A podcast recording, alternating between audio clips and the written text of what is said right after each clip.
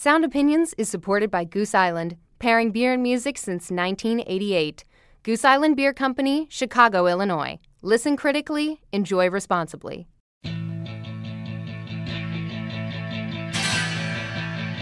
I've noticed a number of peculiar incidents among the members of the student body, all having to do with rock and roll music. Uh, wham bam Benjamin!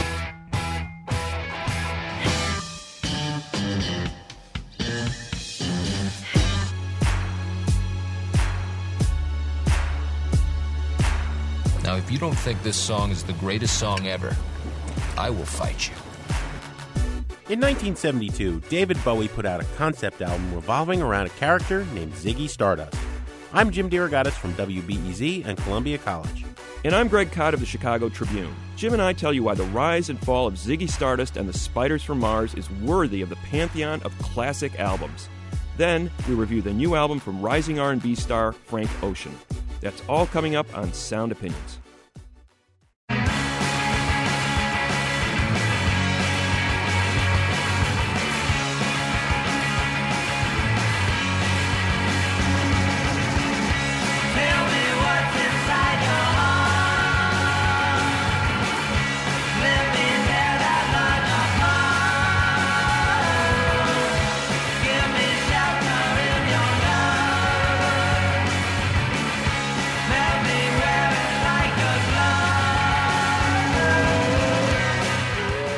That is a little bit of the young Bay Area rocker Ty Segall. Greg, I think he stole the show at the Pitchfork Music Festival in Union Park in Chicago last weekend.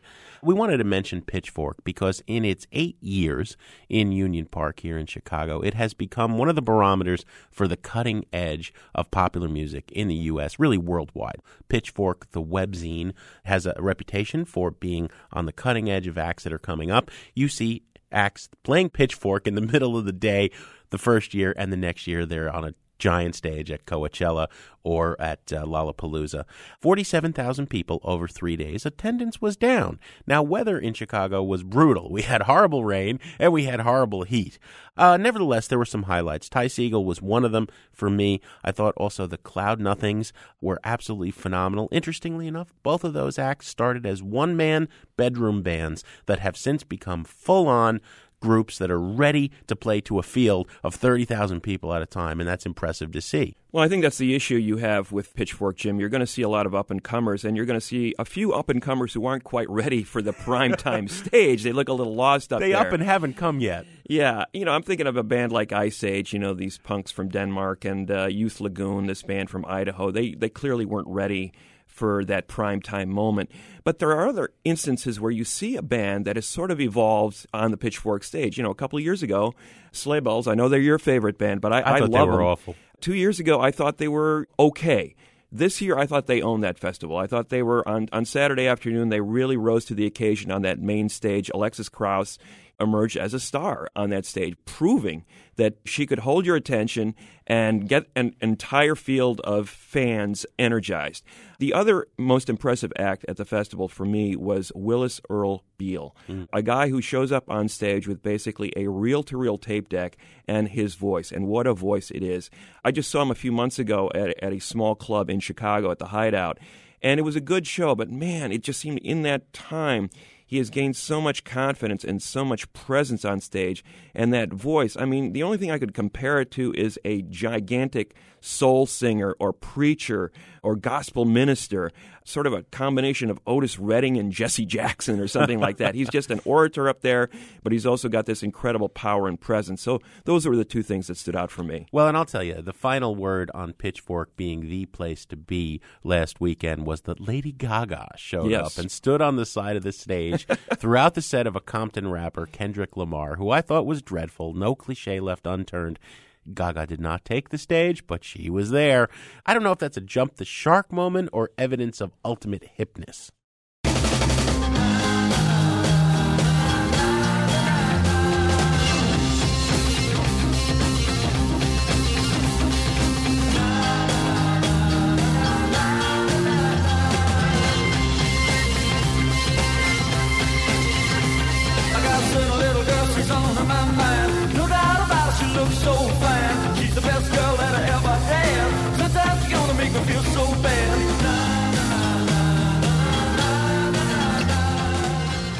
That is Deep Purple's Hush with those amazing organ chords from one Jon Lord. We're playing that because Jon Lord died at 71 of a pulmonary embolism recently. One of the great keyboardists in rock music, an innovator, a pioneer, really.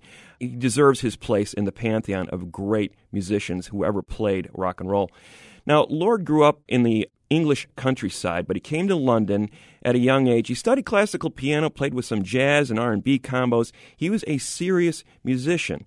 He worked with one of Ronnie Wood's early bands. He played on that 1964 Kinks hit You Really Got Me, but his claim to fame obviously was forming Deep Purple with Ritchie Blackmore Ian Paice, and the first singer in the band, Rod Evans. They were initially known as Roundabout, soon morphed into Deep Purple, and Lord was right at the center of the sound. His big vision was to fuse his classical music training with R&B and blues and turn it into something different. Now, there was one other thing he decided to do, and that was to plug his Hammond organ through a Marshall stack. And suddenly, that thing sounded like no one had ever played it before in that particular way. It had a growl, a distinctive growl that Jon Lord brought to it. And some people would say Deep Purple was at the ground floor of heavy metal. There would be no heavy metal if Jon Lord hadn't plugged into that Marshall stack alongside Ritchie Blackmore's guitar. Now, those claims aside, they wrote some great music. Deep Purple was a band that reigned from the late 60s to mid 70s, broke up, then reunited. Lord went on to play with some other bands, including Whitesnake, but his biggest claim to fame, obviously Deep Purple, 150 million records sold. And the track we're going to play in tribute to Lord is one of their greatest compositions. Lord co wrote this as he did all the other Deep Purple classics. It's called Highway Star, and it features that Hammond organ. Here's Deep Purple, Highway Star on Sound Opinions.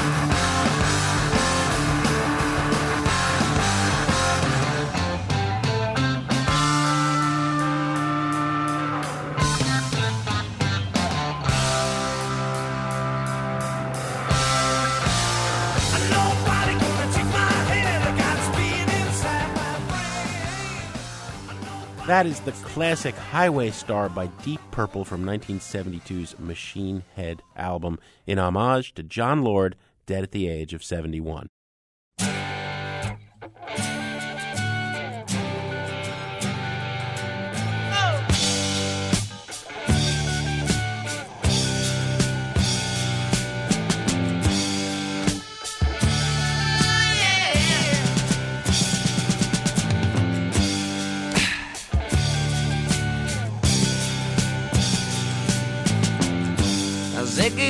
Played guitar, jamming good with Weird and Gilly and the spiders from Mars.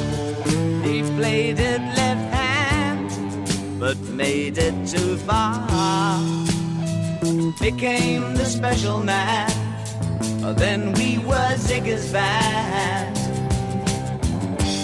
Ziggy really sang. Screwed up eyes and screw down hairdo.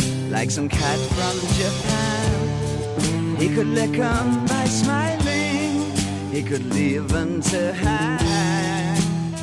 They came on so loaded, man. Well hung in snow white tan.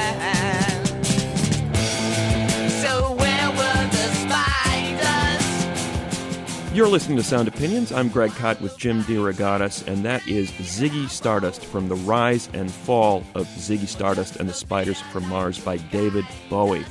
One of the iconic albums of the 70s. It came out in 1972. On its 40th anniversary, high time, Jim, that we did a classic album dissection of this most revered of Bowie albums. Classic album dissection, we look in depth at a particular album that has stood the test of time, for lack Yes. of a better term. Clearly, Bowie has made dozens of albums in his career, and this is constantly referenced as one of the high points in his career. So we want to take a look at the genesis of the record, how it came to be, and then we're going to look in greater depth and detail into the actual music. Now, the context for Ziggy was that Bowie had been around since the 60s. He was an artist that was really trying to find his place in rock and roll and wasn't doing a very good job of it, frankly. You know, based out of London. Early he- Davy Jones not doing it for you? David Jones uh, changed his name to David Bowie. He was already playing with these identity roles that he would play to the hilt on Ziggy Stardust. But his music wasn't connecting. I mean, one of the issues was that he was coming at it from a different place. I mean, rock was heading in this direction of authenticity. If you weren't based in the blues, country, or soul, growing a beard, playing acoustic instruments by the end of the 60s, early 70s, you weren't really fitting in, man, with the, with the times as, as they were a changing. Bowie was coming from a different place. He was influenced by French ballad singers, you know, Jacques Brel and Berlin Cabaret, Brecht and Weill, show tunes, you know. He was clearly not a traditional rock and roller, never wanted to be, never thought he fit in, was trying to figure it out. Now, he was getting closer. At the point that he was ready to record Ziggy Stardust, he had already made four studio albums. He'd had a hit with Space Oddity in 1969, wasn't able to really capitalize on it. But then a significant thing happened with Hunky Dory coming out in late 1971. What are we coming to? No room for me, no fun for you. I think about a where the books were found by the golden ones, written in pain, written in all by a puzzle man who questioned what we were here for. All the strangers came today, and it looks as though they're here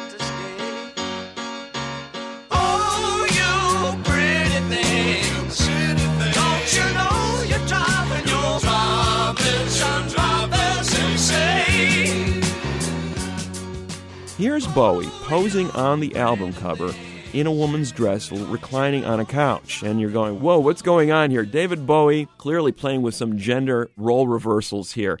Now, what's in the air at the time? The idea is floating around for this glam rock movement in the UK. Uh, T Rex was the major pop star in the UK at this moment. Oh, baby,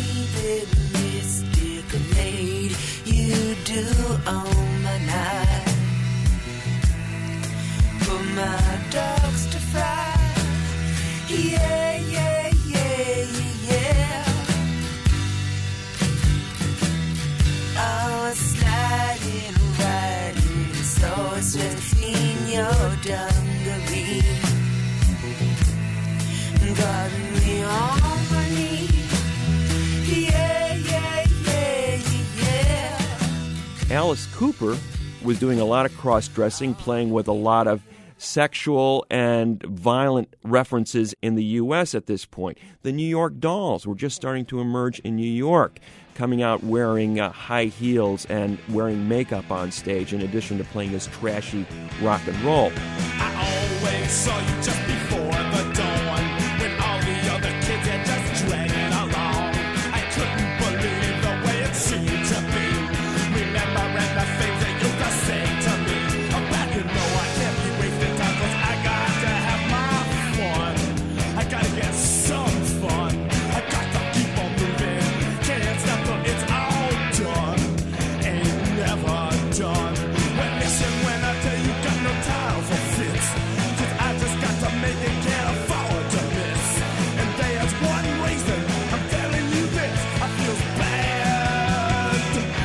A looking for a kiss.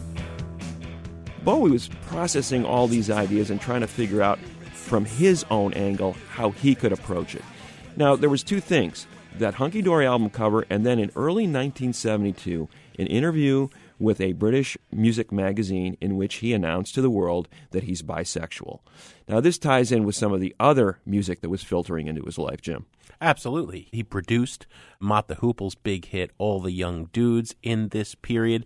He is meeting his heroes. He's hanging out with Lou Reed, rock and roll's original bisexual, mm-hmm. ambisexual, and he's meeting Iggy Pop. He's going to go on to, to work fruitfully with Iggy. You know, Greg, I want to back up one second and point out that in the history of sound opinions, there are three enduring fights which really get your venom up regarding my opinion. One is about Bruce Springsteen, the other is about Tom Waits, the third is about David Bowie. I have always contended that Bowie is a second tier rock star. The great chameleon. Some people celebrate him for this, changing his guises all the time, wearing different hats. Other people can denigrate. You know, he, he took the ideas of the Velvet Underground, he took the ideas of Iggy Pop, and he kind of made pop out of them. I found a great interview he did right in this period, circa Ziggy, where he says, I'm not a musician. I have a creative force inside me, and it just finds its way out through music. Um, well, all right. I find that I'm a, a person who um, can take on the guises of, of different people that I meet. I can switch accents in, in seconds of meeting somebody, and I can adopt their accent. I've always found that I collect. I'm a collector. Um, and I've always just seemed to collect personalities, um, ideas. I have a hodgepodge philosophy, which really is very minimal. I think David Bowie has written some great songs. I think he could take ideas and bring them uh, into a different light. I think he's at his best when he dropped The Pretense, those three Berlin albums that would come later in the 70s, and I think he's at his best on Ziggy Stardust. Why? Because he saw this originally as a Broadway production or a television show. It failed to become either. It did become a concert film by D.A. Pennebaker almost by accident when he films the last Ziggy performance on July 3rd, 1973. But I think Bowie here is at his campiest and most far forward in the over the top theatricality. It's hard to buy him when he's playing white soul music or funk or or later on when he decides to become Sonic Youth, you know, in Tin Machine. Uh, You know, some of these guys as he's worn have been really silly, but Ziggy was the silliest guys of all and therefore I think the most successful. Greg and I will talk more about the success of the rise and fall of Ziggy Stardust and the Spiders from Mars during the second half of our classic album dissection. That's coming up in a minute on Sound Opinions from WBEZ Chicago and PRX. Then, later in the show, we'll review the new album from R&B singer Frank Ocean. pushing through the market square. So many mothers sighing. News had just come over. We had five years left crying. News guy wept and told us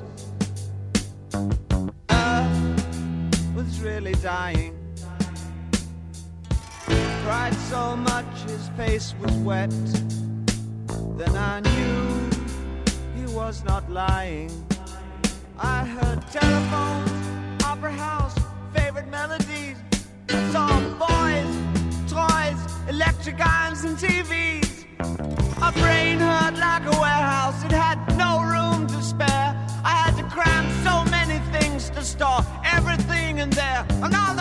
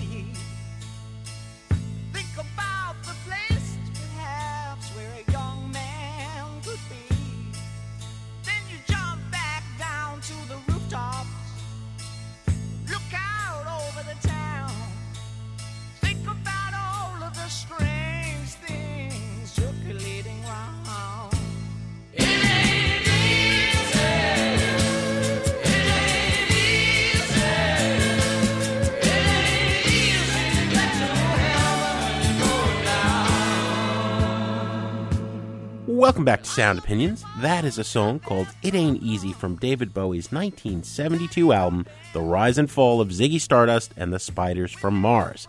Greg and I are dissecting this classic disc this week as part of our regular classic album dissection series, and I'm tackling side one.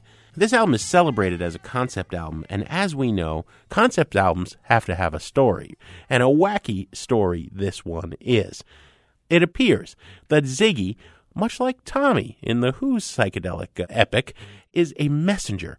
He might be alien, he might be a human who has alien in him, but he's coming to tell Earth that Earth is not going to last much longer than five years. The world is going to end. As a result, all the adults lose it. They don't care anymore about anything responsibility wise, and the kids take over. The kids are wreaking havoc. They're, they're living this life of hedonism and excess and just running wild in the streets, which Ziggy, the alien or is he messenger, kind of champions. He's, he's partly about sexual experimentation, about drug excess. He is the spirit of passionate rock and roll who is here to, to spread the word the world's going to end. But then some hope comes in. I'm covering side one. Side one lays out all of this story. These otherworldly beings, these immortals, are going to come and possibly save us. Starman is the song where, where Bowie gives us this story. Didn't know what time it was, the lights were low. Oh, oh. I leaned back on my radio. Oh, oh. Some cat was laying down some rock and roll, not a soul he said. Then the loud sound it seemed to fade. Came back like a slow voice on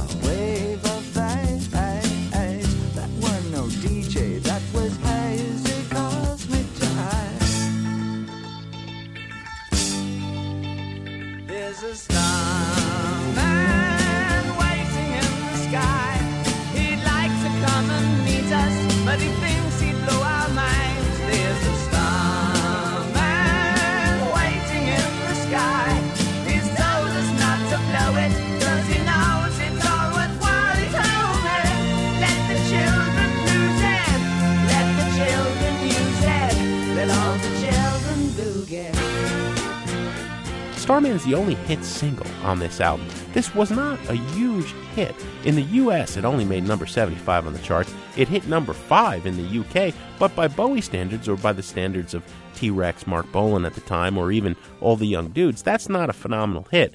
I think the story's a little dense and people were a little confused. Bowie's looking really weird on the cover. But there are some great things about this album. Number one is the Spiders from Mars. People think that a lot of the string arrangements and the keyboard work, a lot of great mellotron on this album, were done by Rick Wakeman, who had played on the earlier Bowie records, including Space Oddity and Hunky Dory. He did not play on this one. He went off to join Yes. Mick Ronson is not only playing phenomenal guitar, but he's doing the strings, he's doing the backing vocals, he's doing piano. I also want to give a shout out to Mick Woodmansey on drums. Great snare drum work, really deft playing. Trevor Bolder on bass. So the album rocks hard. Bowie is giving us this crazy story, but you don't have to pay all that much attention to it. If what I just told you makes no sense, don't you know? I've been listening for thirty years to this album myself, and it's never made any sense to me. I don't know, aliens, whatever. My, who are the spiders from Mars? Whatever. Of course, as in Tommy or Jesus Christ Superstar, there has to be a sacrifice, right, of this guru figure so that humanity might live. Where did all this come from? Like I said, I think he's ripping off Tommy a lot. Also, Greg, it's interesting. He was listening to the legendary Stardust Cowboy mm-hmm. a lot in this era. He would later go on to cover him. He has said that part of the Ziggy Stardust name came from the legendary Stardust Cowboy. Wake up to the show! Max, Max, follow me so, girl,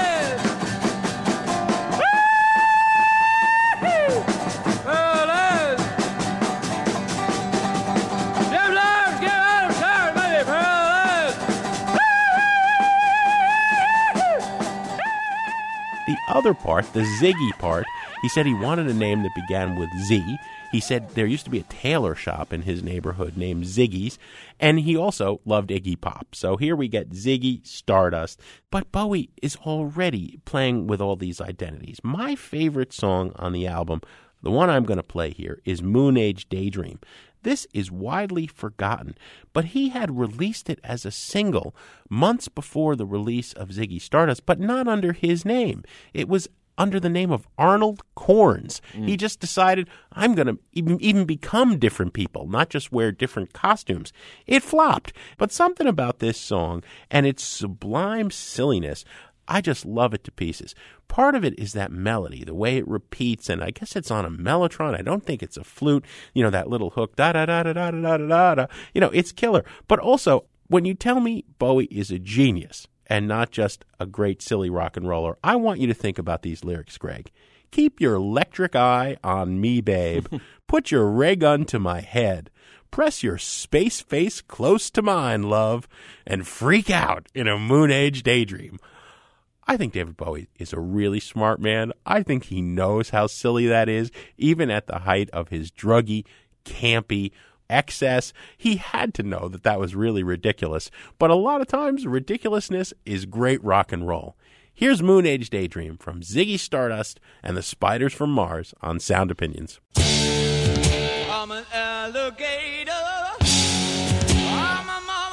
Coming for you. Space invader. I'll be a rock and rollin' bitch for you. Keep your mouth shut. Just walking like a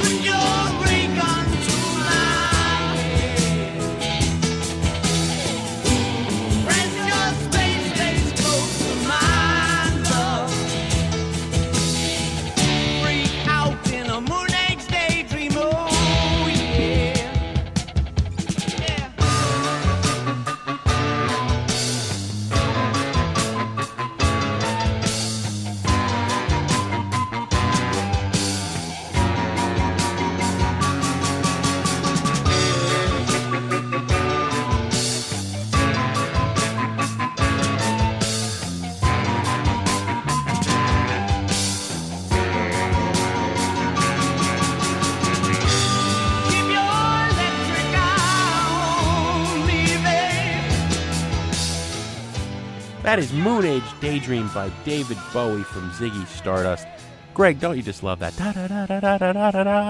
It's a very progressive rock moment, isn't it, Jim? In the yeah. middle of this record, they were coming up with some really inventive parts, and that's actually a combination of a baritone saxophone and a penny whistle that they came up with. A, a weird combination of instruments, but they were referencing this old doo-wop song by the Hollywood Argyles that Bowie had heard and said, "I want, I want something like that on my record."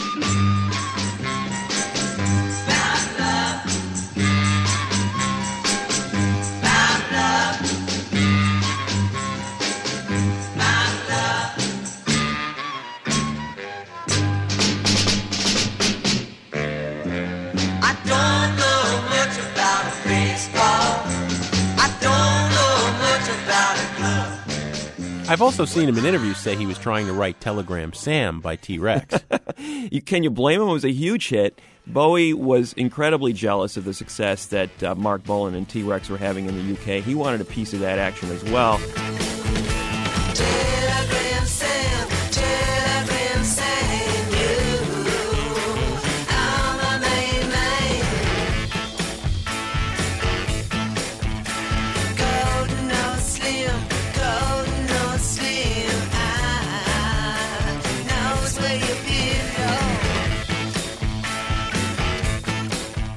You're much harsher on Bowie than I am. I think he was one of the most, if not the most influential figure in, in 70s music. Uh, not only in bringing forward the ideas of bands like the Stooges and the Velvet Underground, who had virtually been entirely ignored until Bowie decided, hey, these guys are worth listening to. You should pay attention to them.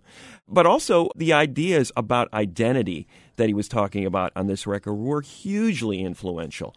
You wouldn't have any of the transformations that you've seen in pop performers over the last 40 years if it weren't for Bowie's lead in this area.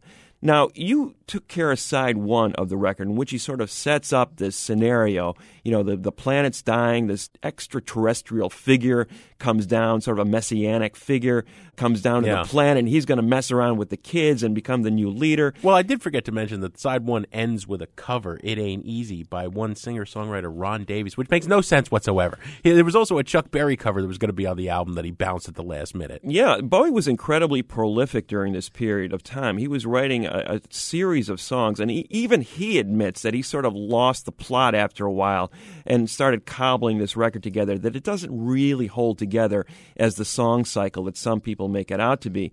But I think at side two is where things really gel for him and where you can really get the sweep and the power of, of Ziggy Stardust and what he was trying to aim for. I think it's the best side of music on the record. It's far superior to side one as far as I'm concerned. Well, that's why I gave it to you. But the combination, you mentioned Ronson earlier. I don't think his role on this record can be overestimated. He's just incredibly influential, not only as a guitarist, but as an arranger, as a foil. Bowie was kind of playing off rock tradition. He was not a rock traditionalist, but he loved that Mick Keith combo in the Rolling Stones, and he kind of saw Ronson and him as sort of having that yin yang relationship in this band. And it was a consciously male female dualism that he was looking for. When I first heard him play, I thought, oh, that's, that's my Jeff Beck. He is fantastic. This kid is great. And so I sort of hoodwinked him into working with him. I didn't quite actually have to tell him in the beginning that we'd have to wear makeup and, and all that. Because uh, Mick came from Hull, you know, and was very down to earth, as was uh, the rest of the spider, you know. What do you mean makeup? I said, well, I, you know, it might sort of. And so I, I reverted to things like, um, you looked very green tonight on stage. Do you- If you, I think if you wore makeup, you'd probably look a little more natural looking. Ronson was this very macho figure from the north of England. Mm-hmm. Bowie was this fey London boy, and he was consciously playing off this contrast with, with Ronson on this record.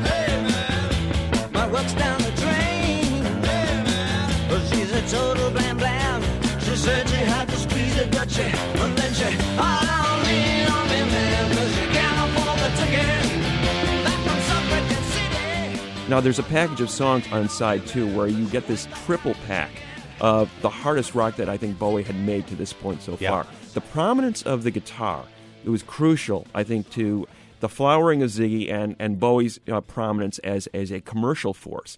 You know, his music before had been primarily piano driven. Bowie's a piano player. He was coming out of this kind of cabaret tradition, this song and dance tradition, as opposed to rock. Ronson really brought the rock on this record. And you can really hear it in those songs here. Hang on to yourself, Ziggy Stardust, Suffragette City, in the middle of side two. Ooh,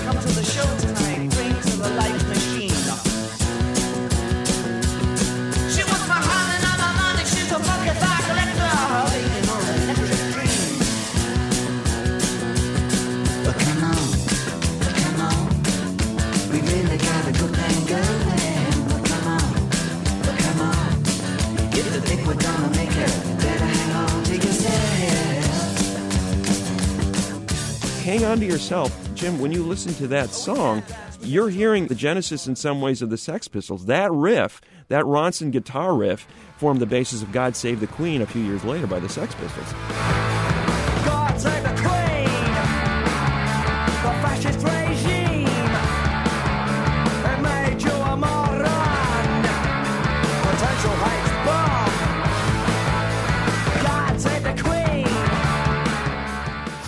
Glenn Matlock basically owned up to that, said, Yeah, we were listening to a lot of Bowie. We loved Ronson's guitar playing. And that breathless pace of that song really anticipates punk in a lot of ways. Clearly, he was referencing his heroes, Iggy and, and Lou Reed, but bringing it forward to the point where uh, groups like the Sex Pistols would hear it later on and reference it themselves. In Ziggy Stardust, the song we played at the very top of the uh, album dissection, that's a band member basically telling the story of Ziggy. Ziggy played guitar. He was a hero to us all, but he had to die. He had to he had to fade from view. Because that's what happens in all messianic concept albums. And and you were making fun of some of the lyrics, and I think Bowie was was making fun of what he saw as this traditional rock and roll burnout. You know, it's better to burn out than fade away kind of cliche that he already saw rock and roll becoming. So in a lot of ways, this album is sort of subverting and commenting on the whole rock and roll tradition that Bowie always felt he was an outsider to. He never belonged in that tradition. And no wonder he killed this character off at the end. He said, you know, the only way this is thing is going to end, it's going to end badly for this guy. But he had one last big message to give. In the last song on the record, Rock and Roll Suicide, I think he ties it all together. He ties his career together. He ties what was going on in England into this concept. He ties this idea of the misfit, the loner, the forgotten, the outsider being accepted, at least in David Bowie's world. So, you know, this was all very calculated. Later on, he would admit, yeah, you know, I wasn't really a bisexual, but he was experimenting with the bisexual lifestyle. And for him to come out on Hunky Dory album wearing a dress and then announcing that he was a bisexual in an interview uh, a month later, and then a few months later come out with a Ziggy Stardust album in which he plays this alien gay figure, it was a hugely powerful statement at the time. Well, it also got him a lot of press, Greg. I mean, there's a cynical element here in how do you stand out in this world. You know, he, he's trying to be the most outrageous. You said earlier, other chameleons all owe a debt to Bowie, and it's true. You know, for better or worse. You Mhm. know, Madonna or Lady Gaga, it all comes from here. Yeah, but it wasn't like an easy position to take, Jim. I mean, it, you know, announcing that you're bisexual, that you're gay, at the Yeah, time was something courage. that gets you get you beat up. I mean, Well, and it did make you an alien in society at that time, and so Mhm. so the metaphor is is really appropriate in that regard. This album comes out in June of 72, remember. A month later, there was like 700 people that, that marched together for the first time in the first gay pride march in UK history. And the cops nearly outnumbered the number of marchers because they were so fearful of this group of people. Like, what are they going to do? You know, who are these weirdos taking over? Yeah. Uh, it was it was hard to come out of the closet at that time. It was not an easy decision to make for Bowie to do it, maybe as a marketing thing, but at the same time, he was saying, you know, I don't feel a part of the mainstream either. I don't feel accepted anywhere. I don't feel accepted in rock and roll. I don't ex- I feel accepted in society. And in the song Rock and Roll Suicide, he's basically reaching out to this new constituency. So, as he's saying, You're not alone. Give me your hands because you're wonderful. Wow, that was a huge statement that people decades later were still referencing as a powerful moment in their lives. To see Bowie come out and make a statement like this, to see Bowie and Ronson on top of the pops with Bowie slinging his arm around Ronson as they performed one of the songs from Ziggy Stardust. Ronson, it must be said, looking supremely uncomfortable in all that eyeshadow. But at the same time, here's these two guys dressed in this kind of foppish style with the makeup on and clearly embracing. It was a, a powerful statement to the outsiders. And that's really what this album is about. I think it's about this idea that the outsiders are welcome in this world. So even as the rock and roll suicide ends the rock star's life and Ziggy is done, torn apart by his followers at the end of the album, he's also embracing them and bringing them in, into his world and saying, You are accepted Well, here." he he had to die so that the infinites or starmen could save humanity. you, you got away from the story. I'm glad you figured that out for me because I think even Bowie is unclear as exactly well, there are where the footnotes- story is going at this there time. are footnotes to the footnotes to the footnotes on the web. But here's the point. When he comes out and make a statement like this, and Boy George in his biography decades later says, even if Bowie's claim that he was a bisexual was a fashionable hoax, he marginalized himself for a sizable chunk of his career. He took a risk that nobody else cared to make, and in the process changed many lives. And I think that's the central message here, not only as a as symbolic figure socially, but in the pop star realm, I think, you know, when you talk about the great chameleons over time, in the pop realm, Boy George, Madonna, Lady Gaga, these kind of performers owe a huge debt to Bowie. And then on the punk side of things, when you hear the, the Sex Pistols referencing Mick Ronson riffs, it cannot be overestimated the, the influence that he had on the punk rock movement and bringing forward figures like Lou Reed and Iggy Pop with him to become central figures in that world. So the track I'm going to play to sort of sum up Ziggy Stardust and the Spiders from Mars and side to the final track on the album, Rock and Roll Suicide from David Bowie on Sound Opinions. Time takes a cigarette, puts it in your mouth. You pull on your finger, then another finger, then cigarette. The water wall is calling, it lingers, then you forget. Oh, ho, ho, ho, you're a rock and roll suicide. You're too old to lose it, too young to choose it. And the clock waits so patiently on your song. Walk past the cafe, that you don't eat when you've lived too long. Oh no, no, no, you're a rock and roll suicide. Shift break the snarling as you stumble across the road. But the day breaks instead, so you hurry home. Don't let the sun blast your shadow. Don't let the milk float ride your mind. They're so natural, religiously unkind. Oh no, love,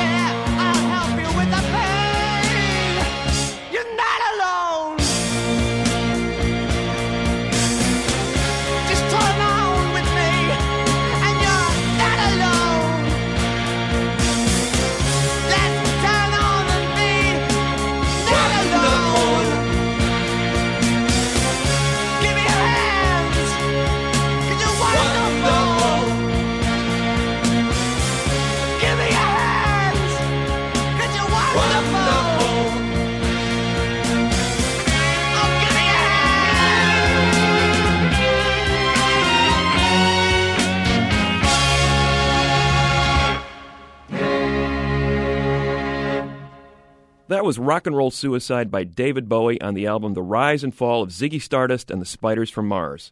That concludes our dissection of that classic album. If you have a thought on that record or can't believe we missed pointing out something about it that you found interesting, give us a call on our hotline 1 888 859 1800. Coming up next on Sound Opinions from WBEZ Chicago and PRX, we take a look at another artist who has put his sexuality out there, R&B singer Frank Ocean. She kneels before the grave, of a brave son who gave his life to save a slogan that hovers between the headstone and her eyes, for they penetrate her grieving. You love a boy and girl, the talking new that only they can share in you words. A love so strong it tears their hearts to sleep through the fleeting hours of morning. Love is careless in its choosing, sweeping over cross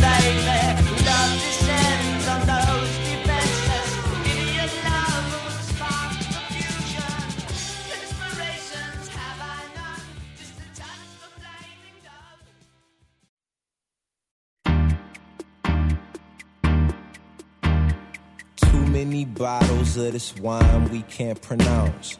Too many bowls of that green, no lucky charms. The maids come around too much. Parents ain't around enough. Too many joy rides in daddy's Jaguar. Too many white lies and white lines. Super rich kids with nothing but loose ends. Super rich kids with nothing but fake friends. Start my day up on the roof. Welcome back to Sound Opinions. I'm Greg Kot with Jim DeRogatis, and that is Super Rich Kids from Frank Ocean and his second album called Channel Orange. Now, Frank Ocean has been in the news a lot lately. We're going to lead up to that in a second, but give you a little background first. He came uh, out of New Orleans. He actually was going to the University of New Orleans when Hurricane Katrina hit in 2005. Left the city soon after, moved to Los Angeles. He had aspirations to become a singer and songwriter. He ended up scoring a songwriting deal there and writing tracks for people like Justin Bieber, John Legend, and Brandy. Then he signed a solo artist deal with Def Jam in late 2009. Along the way, he met the notorious hip hop collective Odd Future Wolfgang Kill Them All and began writing for them as well. Now, he self released his first album, uh, basically a mixtape called Nostalgia Ultra in 2011. It got a lot of acclaim. And later in the year, he contributed vocals to key albums by Beyonce, Tyler the Creator from Odd Future, and that Jay Z and Kanye West album, Watch the Throne. So, huge year for 2011, building up a lot of anticipation for what would become Channel Orange. Now, Ocean stoked the news cycle even more by pre releasing the liner notes to that album, basically a letter in which Ocean revealed that when he was 19 years old, he's now 24, he fell in love with a man. Now, it was a beautiful piece of writing, but obviously the story for the media was that here was this R&B artist associated with a notorious hip-hop group who was essentially outing himself, admitting that he was a bisexual. Now, the album has been reviewed in that light. We're going to give you our review in a second, but we're going to play a track from it first. It's called Bad Religion from Frank Ocean on Sound Opinions. Taxi driver, be my shrink for the hour. Leave the meter running. It's rush hour, so take the streets if you wanna. Just outrun the demons, could you? He said, Allahu Akbar. I told him, don't curse me. Boy, boy, you need prayer. I guess it couldn't hurt me. If it brings me to my knees, it's a bad religion. Ooh, this unrequited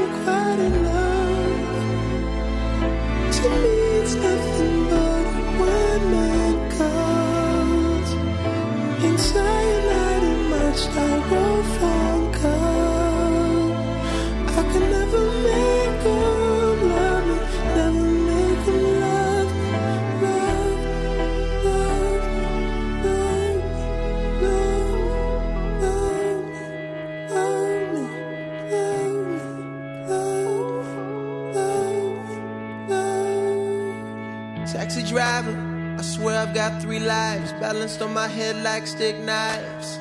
I can't tell you the truth about my disguise. I can't trust no one. And you say Allahu Akbar.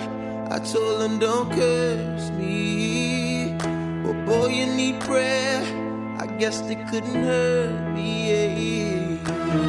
If it brings me to my knees, it's a bad religion. Oh, unrequited love.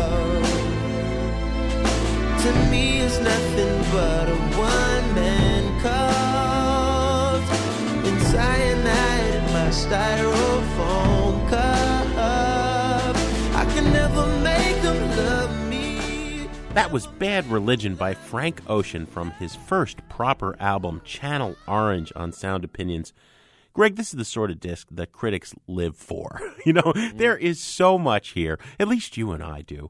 I do not think it is an exaggeration to say that uh, young Frank Ocean is a contender. He's not there yet, but he's on the road to being up there with Marvin Gaye, Stevie Wonder, Sly Stone, Prince. What a fascinating voice.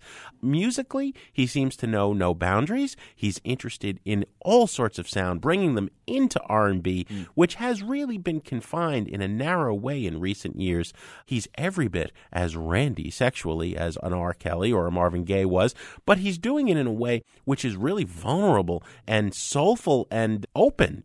All of that having been said, I can't give this a buy it. It's a burn it record for a very simple mistake. The album is interrupted every time it begins to build a flow for me between these brilliant songs about religion, about class, about sex. There are these little throwaway skits, you know, bits of, of cell phone conversation or a 20 or 30 second song about fertilizer. And, you know, it really interrupts the flow of the record. I would love to go through this, edit it for him, and I think he'd have a masterpiece. He obviously is an artist to watch. I wish I could give them a, a buy it. Right now, I think you have to hear this music, but there are moments on this album that drag it down, so it's only a burn it. You know, I have the same reservations about those instrumental snippets that are on the record, Jim, but it doesn't drag this record down for me. At the end of the day, I focus on those 12 tracks that are the core of this record, and, and they win me over. The other thing I'd like to add about this, you know, there was a big deal made about his coming out, but what I love about it is how he underplays it on this record. It's very natural, and I think that's the strongest thing he could have done to promote the cause within the hip hop and R&B community is just make it feel like, hey, it's no big deal. Well, everything You know? Odd Future did played like a gimmick, and he has no gimmicks on his album at all. There are no gimmicks. In fact, the album is amazingly subtle. For a major label release, he underplays it so much. I mean, his picture isn't even on the album cover. Hmm. The big theme here is disconnection in that in that land of luxury. Here he is coming from New Orleans, this this bisexual kid from New Orleans, not really fitting in, right? And seeing this sunny, narcotizing climate as a sort of a prison. You know, a lot of the people in this record are on drugs, and I think that's a metaphor for what he sees as a very numbing, soulless kind of environment that he found in California. As a major label debut, I don't think he could have made a better record. It's a buy it record all the way from me. If you've got a viewpoint on Channel Orange or anything else we talk about on this show, give us a call at 888 859 1800. Next week, we've got an in studio performance and an interview with a rising alt country star, Lydia Loveless. Greg, as always, we have some thank yous to say on the way out. Sound Opinions is produced by Jason Saldanha and Robin Linn. Our assistant producers are Annie Minoff and Michael DeBonis, and our intern is Deborah Olalea. Plus, our fearless leader, our executive producer, Tori Southside Malatia. He's been gone all week. Last I saw him, he was in the mosh pit at the liturgy performance at Pitchfork.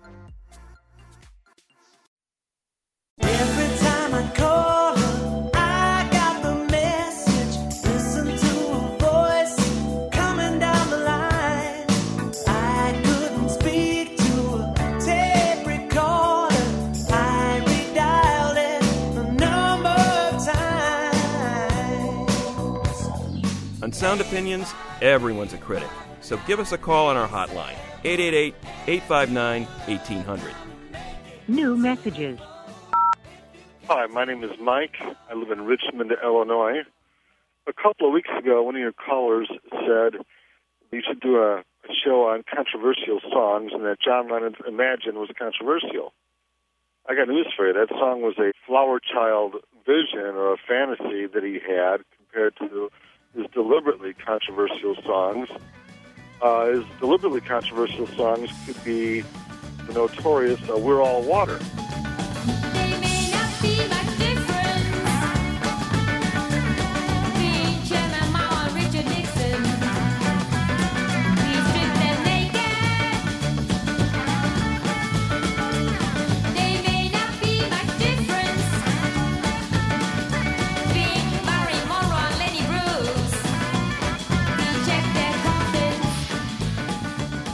Matter of fact, We're All Water uh, was actually banned from uh, radio airplay. John Lennon knew the importance and value of controversy more than anybody, which is why he spent a week in bed with his new wife, Yoko Ono, singing Give Peace a Chance in front of the media. Did this as a, in his own words, a commercial for peace.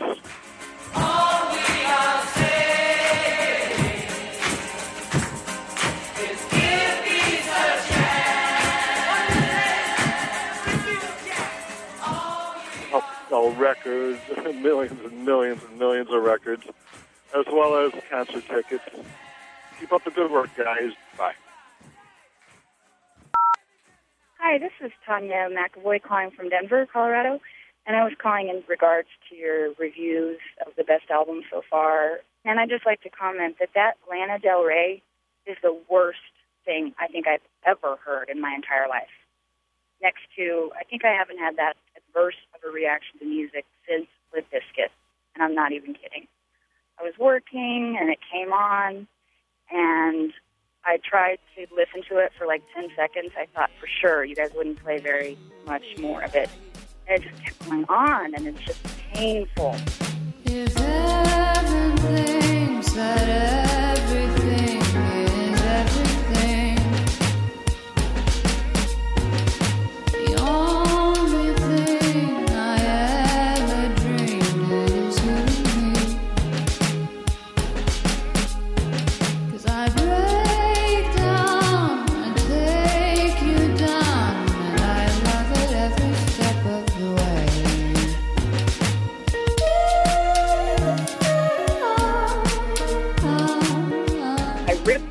own headphones and broke them because I felt like I was going to be sick. Oh, I just do not get it. What do people see in this talentless hack? Okay, thanks a lot. Love the show. Bye bye. Hey guys, in response to the best album of the year, I was pretty much running with Japandroids up until about last week when I picked up the Mystery Jets Radlands. It is a really great album. Kind of thematically all about how music plays a role in every part of our lives, like our relationships and greatest hits.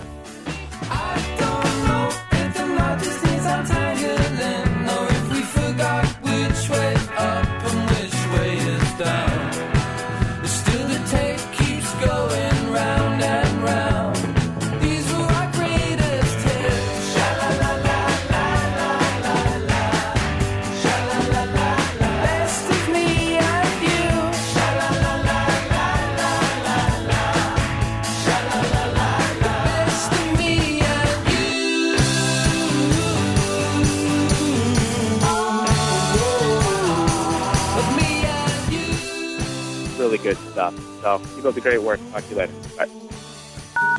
No more messages. To share your opinions on Sound Opinions, call 888 859 1800. We'll be back next week on Sound Opinions from WBEZ Chicago and distributed by PRX. These